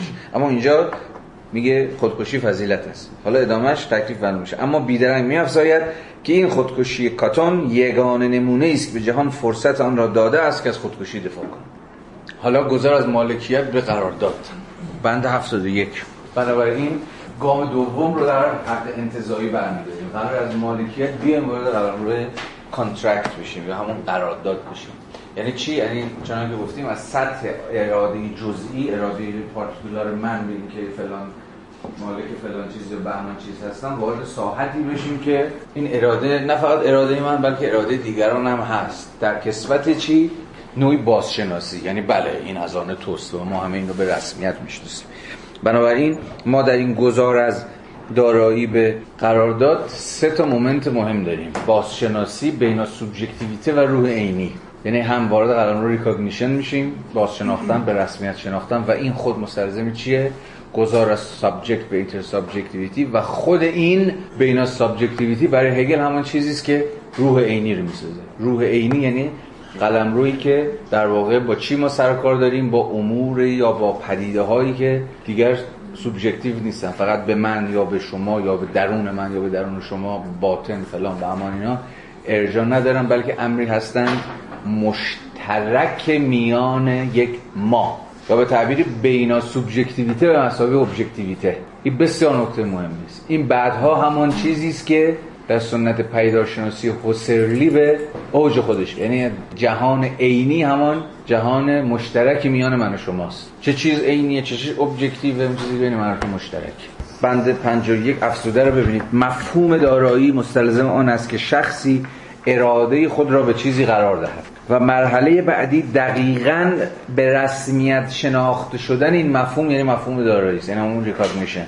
کنش درونی اراده من که میگوید فلان چیز از آن من است، باید از سوی دیگران هم شناخته شدنی باشد. اگر چیزی را از آن خود کنم، به آن چیز نسبتی میدهم که باید در آن به شکلی بیرونی آشکار شود و تنها در اراده درونی من باقی بماند. غالباً چنین روی میدهد که کودکان آنگاه که با اختصاص یافتن چیزی از سوی دیگران مخالف هستند، بر خواست پیشین خود پای میفشارند. اما برای انسان‌های بالغ این خواست کافی نیست، یعنی خواست شخصیشون، به اینکه این مال منه، به تو نمیدمش. به بازی‌های بچه‌ها ارجاع میده دیگه، که یعنی بکش مکشایی که همه ما تو بچگیمون داشتیم دیگه. خواستیم چیز صاحب چیزهایی بشیم که ممکن بود مال خودمون باشه یا نباشه یا هر چیزی شبیه این. ولی میگه که این مستلزم گذار از کودکی به بلوغ، عملاً گذار از اراده جزئی به جور اراده کلیه، یا کلی شدن اراده، یا همون اتحاد اراده هاست به اینکه این چیز از آن منه یا این چیز از آن توه یا این چیز از آن دیگری است. زیرا شکل سوبژکتیویته باید از بین برود و راه خود را به سوی عینیت باز کنند. یعنی گذار به ساحت ابژکتیویته که میان همه ما مشترکه، همون میپذید، یعنی عینی بل اونجاست، بیرون از ما وجود داره، به یک معنا بیرون از ما نیست بلکه بین ماست، یعنی اینتر سابجکتیویتیه که همون ساحت به رسمیت شناختنه یا ساحت ضرورت ارتباط با دیگران، یعنی دیگرانی هم باید این وسط در کار باشن که تایید کنن که من صاحب این چیز یا آن چیز هستم. این بخش هم این که رد کردیم خود یه از مالکیت خصوصی بهتان میکنند که دولت باید تضمین کننده این حق مالکیت خصوصی باشه. تو بحث مالکیت عمومی چی؟ مالکیت عمومی هم مثلا ابزار تولید، ابزار تولید باید در وقت دولت باشه. وقتی اون مالکیت هر شکل از مالکیت اشتراکی رو میزنه و مالکیت خصوصی رو به رسمیت میشناسه، به طریق اولا مالکیت خصوصی و ابزار تولید رو هم به رسمیت میشناسه. این کارخونه، این نمیدونم آسیاب بادی، این نمیدونم فلان، هر چیزی شما فکرشو میکنی در اختیار مالک‌های خصوصی است. بازم دیدین دیگه مشکلش با مالکیت اشتراکی فلسفیه بیش از هر چیز، خیلی تو توجیه چیز نمیکنه، نه توجیه سیاسی یا اقتصادی برای مخالفتش با مالکیت اشتراکی نداره. میگه در مالکیت اشتراکی مثلا چون کسی نمیتواند صاحب چیزی باشه، کسی به این معنا اصلا مرزهای هویتی هم مثلا قاطی میشه، هیچ کی انگار نمیتونه بگه من، همه در یک ماه انتزاعی گم میشن. بازم به خاطر بیارید تفاوتی که هگل بین برابری کیفی با برابری کمی یا برابری حقوقی با برابری عددی قائل شده بود. او به اولی قائل نه به دومی. همه حقوقاً برابرن، یعنی همه شخصن، یعنی چی؟ یعنی همه حق دارن مالک باشن، ولی توجیهی نداره که همه به یک اندازه مالک باشن یا همه به یک اندازه داشته باشن. خب صد و هشت افسودش که توزیع گذار ما از مالکیت به قرار داده، توزیع همین وجوهی است که من داشتم سر سخن میگفتم. بنابراین وقتی داریم از قرارداد حرف میزنیم، داریم از یه جور اشتراک در اراده ها سخن میگیم. در پیمان یا همون قرارداد، من به واسطه اراده مشترک دارایی دارم، زیرا خواسته غرض این است که اراده سوبژکتیو باید کلی‌تر شود و خود را به این فعلیت یافتن برکشد. بدینسان اراده من حدود خود را در مقام این اراده در قرارداد حفظ میکنم. یعنی هم اراده سوبژکتیو خودش رو حفظ میکنه و هم خودش رو برمیکشه و ارتقا میده در قالب یک جور توافق بین الاذهانی یا همون بین سوبژکتیو. بدینسان اراده من حدود خود را در مقام این اراده در قرارداد حفظ میکند، اما در اشتراک با اراده دیگر. از سوی دیگر اراده کلی در اینجا هنوز تنها در شکل و قالب اشتراک آمده. بنابراین از اینجا به بعد ما با مفهوم قرارداد به همین معانی اینجا صحبتشو کردیم سر کار. هگل از انواع قراردادها سخن میگه، از انواع اقسام متفاوتی که به اصطلاح قرارداد میتونه به خودش بگیره، که بحثی است به تمام حقوقی و ما باهاش کاری خوشبختانه نداریم. تنها کاری که با مفهوم قرارداد داریم همون فهم فلسفی است که الان توضیحش رو دادیم که چه جایگاهی از حیث به اصطلاح فلسفی در نظام حق هگل بازی می‌کنه، چه میانجی است بین گذار از مالکیت به قرارداد و بعد قراردادی که حالا قراره که خود گذار بکنه به تخلف یا تخطی. چیزی که اینجا برای ما مهمه و بسیار در بحث اون هم حیاتی خواهد بود، بند هفتاد و پنج که دقیقه پیش اشارتی بهش کردم و اون جایی است که میخواد در برابر سنت قرارداد اجتماعی، یعنی سنت لاک، سنت هابس، سنت روسو قد علم بکنه و بگه که ببینید نظام اجتماعی، چه خانواده چه دولت، از جنس قرارداد اجتماعی نیست. این بحث بسیار برای ما مهمه و این یکی از جاهایی است که هگل راه خودش میخواد کلا از سنت قرارداد اجتماعی جدا بکنه. برای بند هفتاد و پنج برای فهم نقادی او به این سنت بسیار حیاتی است. فرازهای ازش رو بخونیم. بند هفتاد و پنج لطفاً پاراگراف دو. بنابراین بنابراین زناشویی را نمیتوان جز مفهوم پیمان دست‌وبندی کرد. این دسته‌بندی که آن را تنها میتوان شرم‌آور خواند، در اثر کانت عناصر مابعد الطبیعی نظریه هر به بعد مطرح گردیده است. تعریف خیلی رمانتیکی آقای کانت از ازدواج به دست میده. یه قرارداد بین زن و مرد که از اندام جنسی همدیگه استفاده کنند. آشت. ولی مسئله عمده اینه که اصلا برای هگل ازدواج قرارداد نیست. چرا؟ ببین میگه ببین ساحت قرارداد فقط ساحت حق انتزاعیه، یعنی ساحت رابطه فرد با اشیاست، یا به تعبیری فقط در جایی که نسبت مالکانه در کار باشه. رابطه زناشویی رابطه مالکانه نیست، چون در ادامه خواهیم دید ازدواج رو آقای هگل هگل یکم رمانتیک‌تره دیگه از چیز عشق. هگل ازدواج رو یا همون خانواده رو که همون میشه فصل اول زیتلیشگایت رو بر محور چی قرار میده؟ چه چیز خانواده رو تعریف میکنه؟ عشق بین اعضا و عشق بین زوجه. باید به خاطر داشته باشید وقتی ما در قلمرو خانواده هستیم در اون نوعی از چی؟ وحدت. هنوز تو قلمرو خانواده به زمین هگل پارتیکولاریتی ها شکل نگرفتن، یعنی در قالب خانواده ما با هم وحدت یافته ایم، ما یکی هستیم. چه چیزی ملات وحدت رو تشکیل می‌دهد؟ باز هم زمینه‌ها عشق. برای کانت اصلا خانواده و عشق و اینجور چیزها وجود نداره، یعنی خانواده رو بیشتر با درون ساحت یا زناشویی رو بهتر بگیم و باز هم بهتر بگیم پیوند زناشویی رو کانت اصلا نمیاره تو ساحت عواطف. کاملا به سیاق روش خودش چیکار میکنه؟ سوری سازی میکنه این رابطه. یعنی فرم ازدواج یه قراردادی است که افراد با هم دیگه میبندن تا همون بهره ببرن از اندام جنسی هم دیگه. شما هیچ چیزی از این جنس نمیبینید. ولی هگل میگه که ببین وقتی از قرارداد داریم حرف میزنیم فقط در جایی از قرارداد حرف میزنیم که نسبت من با چیزهای نسبت مالکانه باشه، که حالا قراردادی میبندیم بین مثلا با هم دیگه میگیم آقا این از آن من، این از آن توه، با این مثلا شروط مبادله میکنیم، با این شروط میفروشم، تو با این شروط میخری. قراردادها به زعم او پس کاملا منحصرم به ساحت مالکیت که کاملا یه ساحت شاید بشود گفت غیر عاطفی است، یعنی عواطف انسانی درش نقش ایفا نمیکنه. الان تو حقوق میتونم من مالک چیزی نباشم، مثلا زن و مرد نکنم، مالکی چیزی نباشم که از اون تمتع ببرم. مثلا وقتی ملک استیجاریه اون ملک برای من نیست، ولی من حق تمتع ازش دارم، دارم بهره ازش میبرم، دارم ازش استفاده میکنم. من فکر کنم چیزی هم که کانت داره میگه اصلا من مالک زن نیستم، زنم مالک من نیست، ولی من دارم ازش تمتع میبرم. این بهره میدی. خب باشه، با واسطه مالک الان زن الان زمین رو داری استفاده شما داری می‌کنی به عنوان اجاره، الان زمین برای شما مثلا به واسطه مالک داری متمتع میشی. این واسطه رو خیلی اینه که هگل در همون فصلی که ما الان ازش گذشتیم قراردادها به تفصیل توضیح میده، مثلا فرق اجاره رهن چیه، فرق رهن با نمیدونم بهره مالکانه چیه، اصلا با اینا کاری نداره. الان این بازم موضوع بحثمون نیست، مهم اینه که پرابلم رو بفهمیم که به نظر متوجه شدیم چرا هگل رابطه زناشویی رو از اون بالاتر دولت رو اصلا رابطه بین افراد رو که در نهایت دولت رو میسازه جنس قرارداد نمیدونه، مثلا برخلاف بقیه. ماهیت دولت هم به همین اندازه با رابطه پیمانی بی‌ارتباط است. خاطری فرض شود که دولت عبارت است از پیمانی میان همه با همه تا قراردادی میان همه از امامدار و حکومت. وارد کردن نابجای این رابطه و همین روابط مربوط به مالکیت خصوصی به روابط سیاسی بیشترین سردرگمی‌ها را در حقوق اساسی و در عمل سبب شده است.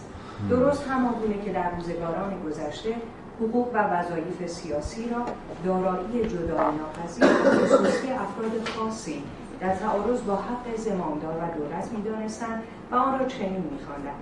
در دوران اخیر حقوق زمامدار و دولت را همچون موضوع پیمان، قرارداد و مبتنی بر قراردادی دانستند که صرفاً محصول اراده مشترک است و از اراده خودسرانه کسانی که برای تشکیل دولت گرد آمدند نتیجه می شود.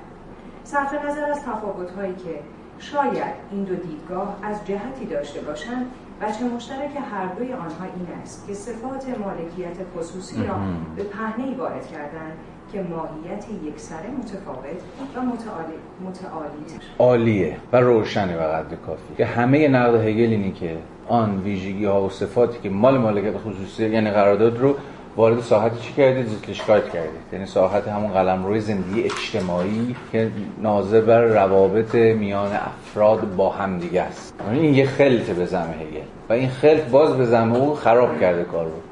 بنابراین اون به گونه‌ای به زعم دست کم خودش تند و تیز راه خودش از سنت قرارداد اجتماعی جدا میکنه. دولت دیگه محصول قرارداد نیست، بلکه اصلا خودش تبدیل میشه به یه ضرورت منطقی برآمده از خود مفهوم. چون مفهوم الان تازه رسیده به قرارداد دیگه، باید بره جلوتر. این ضرورتی که باید دولتی باشد اقتضای اون دینامیزم خود پوینده کانسپت. قرارداد اینجا چی کار است؟ به زعم او هیچ. بنابراین مسئله اونقدرای نیست که یک دولت میباید توافق مثلا عمومی رو جلب کنه یا مبتنی بر افکار عمومی باشه یا هر چیز شبیه این. حواستون هست هگل جمهوری خواه نیست، هگل دموکرات نیست. سنت‌های جمهوری خواهند که اصلا برای اینکه به جمهوری خواهی برسن باید مفهوم اراده عمومی رو مثلا مثل سنت روسو مبنا قرار بدن. یعنی بگن آقا دولت مشروعه. چرا؟ چون مسئول قرارداد اجتماعی دیگه. یعنی خود افراد توافق کردن که دولتی در کار باشه. باز یک دیگه از دلایل هگل که اینجا نمیگه، برای اینکه با سنت قرارداد اجتماعی به مسابقه بنیان برآمد دولت مخالفت کنه، اینه که قرارداد فسخ قرارداد هم داره. نشون قرارداد میمندی اگه مثلا یه شرایطی محقق نشه میتونه قرارداد فسخ کنه. یعنی اگه دولت برآمده از قرارداد اجتماعی باشه شون دولت رو فسخ کنه. دیگه اون دولت فسخ ناشدنیه، بخش از نظم اخلاقی جامعه است که میباید در هر شرایطی وجود داشته باشه، بلکه میباید عقلانی بشه در بهترین حال. بنابراین اگه هگل جنبه تله سنت قرارداد اجتماعی بده، در تله های خواهد افتاد که نمیخواد پیش بیفته. باید از یه جور جمهوری خواهی سر در بیاره، یعنی رأی و نظر مردم رو جدی بگیره. چون قرارداد اجتماعی دیدیم دیگه توافق بین الاساسی افراد بود، نبود؟ ولی هگل نمیخواد وجود دولت و تابع توافقات بین الازمانی شهروندان با هم دیگه بکنه، ربطی نداره. و این اساس نظریه جمهوری خواهی مدرنه. و یا باید تن بده به جور همون انحلال دولت، فسخ دولت، اگر که دولت از مفاد قرارداد تبعیت نکنه. یعنی چی؟ هگل ناگزیر میشه حق شورش رو به رسمیت بشناسه. چون در حوزه سیاسی فسخ قرارداد میشه جور حق شورش دیگه. الان هم شما قرارداد می‌بندید، در بندهای قراردادهای حقوقی همیشه شرط فسخ قرارداد هم هست. یعنی اگه اینجوری بشه اونجوری بشه مثلا میتونید فسخ کنید، ولی دیگه در اون این پیامد هم در این نتیجه هم نمیخواد بیفته. در تعارض قرارداد می‌کنم تفسیر که شما سعی کردید چند پارت اول رو می‌گید، حالا حقش رو آزاد کردن خود از وضعیت. بله بله بله حتما که همینطوره. اما اما همه ماجرا دست گذاشتن رو این تعارض هاست. یعنی اتفاقا جاهایی رو نشون بدیم که هگل رو میشود علیه هگل به کار گرفت، این جذابیت تفکره. یعنی نشون بدیم که این سیستم هگلی هم همچین سیستم چیزی نیست، حداقل یه سوراخ سنبه‌هایی داره که اگه کمی انگوش بکنیم توش ممکنه که کل نظام رو بتر کنه، کل نظام رو به ضد خودش تبدیل بکنه. این جذابه به نظر من. وگرنه بله هگل حق شورش اصلا، ولی مسئله همینه که کجا ممکنه شما بتونید یه مومنتی پیدا بکنید، یه یه شاید نمیخوام بگم گافت، چون گافت نیست. دقیقاً این روش واسازی دریدایی، دیکانستراکشن دریدایی هم جست دیگه.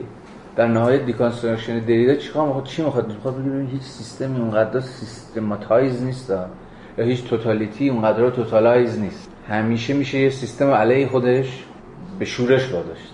پس این واسازی دریدایی در مقام نوعی از خواندن، در مقام نوعی از خواندن متن‌ها دقیقاً همینجاست. البته این به معنای یه جور خوانش وسواسی یافتن تناقض‌های یک متن نیست. خود نشون میده که هر متن هر چقدر سعی کنه که کاملاً خودش رو تبدیل کنه و یه سیستم بسته، باز یه درزایی واقعی میمونه. و اون چیزی که مثلا الان در هگل برای من خیلی جذاب‌تر شده همین مومنت‌های ظاهراً غیر هگلیه هگل. من فکر می‌کنم اینجا دولت نباید به معنای دولت که ما می‌فهمیم چیز کنید در نظر بگیرید. یعنی همون جامعه‌ای که شما میگی یا سیاست به معنای یونانی پلیتیک، یعنی اموری که به شهر دولت شهر یا جامعه مربوط میشن باید به این معنی بفهمید. یعنی هگل میگه این جامعه قراردادی نیست، یعنی نمی‌تونن انسان‌ها دوباره بیان فسخ قرارداد کنن برگردن به حالت طبیعی. اصلا یه همچین چیزی ممکن نیستش. اگر تو میتونی شورش کنی دولتت بره، حکومتت بره، همچنان که انقلاب فرانسه رو دیده. بله در این که تردیدی نیست. حالا فهم ما از دولت هر چقدر که جلوتر بریم نزد هگل روشن‌تر یا به قول خودش انضمامی‌تر خواهد شد.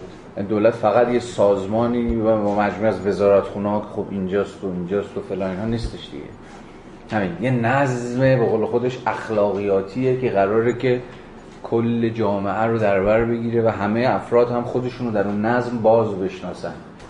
چنانکه گفتم پس مفهوم قرارداد رو با این ملاحظات باید درک بکنیم و کامنت بسیار تعیین کننده هگل همین وسط برای خروج از سنت قرارداد گرایی سیاسی اجتماعی وضع میکنه. قبل از اینکه پیش بریم و وارد قلمرو سوم حق انتزاعی بشیم که همون تخلف باشه، به مثابه نفی قرارداد دیگه، تخلفشون نفی قرارداده. این قراردادی که بستیم حالا انواع تخطی ها و تخلف ها و خروج ها و اینها وجود داره که حالا باز خود هگل همین رو در سه وجه توضیح میده. بند هشتاد و یک گذار ما از قرارداد به تخلف رو توضیح میده در صفحه صد و نوزده. در قرارداد رابطه دو اراده را داشتیم، همچون اراده مشترک. این اراده یکسان به هر حال تنها به گونه‌ای نسبی کلی است، نسبی نسبی است. اراده کلی وضع شده و به همین دلیل هنوز مخالف اراده ویژه است. با این راه ببخشید ویژه رو هم پارتیکولار بفهمید دیگه، اراده جزئی، اراده من، اراده تو، اراده که هنوز انگار کلی نشده، یعنی به اراده ما تبدیل نشده، یا اراده که هنوز بین الاذهانی نشده. با این ها پیمان یا قرارداد حق استلزام اجرای آن را در بر می‌گیرد، اما این هم باز موضوع اراده ویژه است که ممکن است بدین لحاظ ناقض این حق که در خود وجود دارد عمل. قرارداد حق الزام اجراست، یعنی قرارداد یه جور الزام رو هم در خودش داره، اما این اماه مهمه دیگه، این هم باز موضوع اراده جزئی است، یعنی اجرای مفاد قرارداد یا تن دادن به اون اراده مشترک یا اتحاد اراده ها باز خودش موضوع یک اراده جزئیه. یعنی سادهش کنیم ببین اینکه تو تن بدیم این قرارداد یا ندی باز در نهایت واسه به توه، واسه من خیلی راحت میکنی که بزنی زیر میز یا آقا نخواستیم مثلا من تن نمیدم یا اصلا چی فریب میدم یا تخلف میکنم یا جرم میکنم. قراردادی بستیم و من آمدانه سعی میکنم به اتکای اراده جزئی خودم این مفاد این قرارداد دور بزنم، به نفع خودم پیش ببرم یا هر چیزی شبیه به این. همینجاست که تخلف شکل میگیره. تخلف دوباره جزئی شدن اراده است به زبان هگلی. ما مرحله اول چی رو داشتیم؟ اراده جزئی به مالکیت. گام دوم اتحاد اراده ها رو داشتیم، یعنی اگه من قرار مالک این باشم در مرحله اول یکی دیگه هم باید بیاد بگه اوکی قبول تو مالک این، من بهش دست نمیزنم. این میشه اتحاد اراده ها، مرحله دوم قرارداد. ولی باز در این هیچ تضمینی برای اجرای قرارداد وجود نداره. باز شما با نوعی از جزئی شدن میتونید سرکار داشته باشید که یکی بیاد زمانی که حواسم آوره اینو بگیره بذاره تو جیبش و فرار، یا اینو به عنوان لیوان به من بفروشه ولی من بعداً بفهمم که مثلا لیوان نیست، یه چیز دیگه است، یا این رو به عنوان طلا به من بفروشه بعد مثلا بفهمم که جنس بدلیه یا هر چیزی شبیه به این. حالا اشکال متفاوت تخلف که هگل ازش حرف روشنه به چه معنا داره میگم و خود این هم باز هنوز در اون ساحت اراده جزئی. بدین ترتیب در این نقطه نفی ظاهر میشود که پیش از این در مرحله متقدمتری در اراده‌ای که برای خود وجود دارد حضور داشت. این نفی چیزی نیست جز تخلف. خط سیر کلی این فرایند این است که اراده از بی‌واسطگی خود پاک می‌شود به گونه‌ای که آن ویژگی این فکر می‌کنم جزئیات که آن جزئیات ببخشید پارتیکولاریتی‌ها رو همه جا دوستمون گذاشته ویژگی، یعنی ویژگی نه به ویژگی نه صفت، مثلا ویژگی این چیه انگار مثلا میگیم صفتش چیه، خصلتش چیه. ویژگی رو اینجا دوست مترجم به معنای ویژه بودن به کار برده، خاص بودگی به کار برده، ولی خب ما همون جزئیات به کار میبریم که در دوگانه بین پارتیکولاریتی و یونیورسالیتی همون جز و کل یا جزئیات کلیت رو به ذهنمون متبادر کنه. بنابراین ویژگی جزئیات، ویژه جزئی. خب به گونه ای که آن جزئیات از اراده مشترک برمیگردد و سپس در مخالفت با آن ظاهر میشود. در قرارداد طرفهایی که به آن رضا میدهند اراده های جزئی خود را با خود حفظ می‌کنند. بدین ترتیب قرارداد هنوز از مرحله خودسرانگی فراتر نرفته و بنابراین نسبت به تخلف آسیب‌پذیر می‌ماند. این مقدمه گذار ما به مرحله سوم حق انتزاعی که همان تخلف باشه هست که مجموعی است از بحث‌های هگل که خیلی نزدیک به بحث‌های در واقع کیفرشناسی و حقوق جزا و اینجور چیزا. خیلی خوب، مرسی، تا هفته بعد.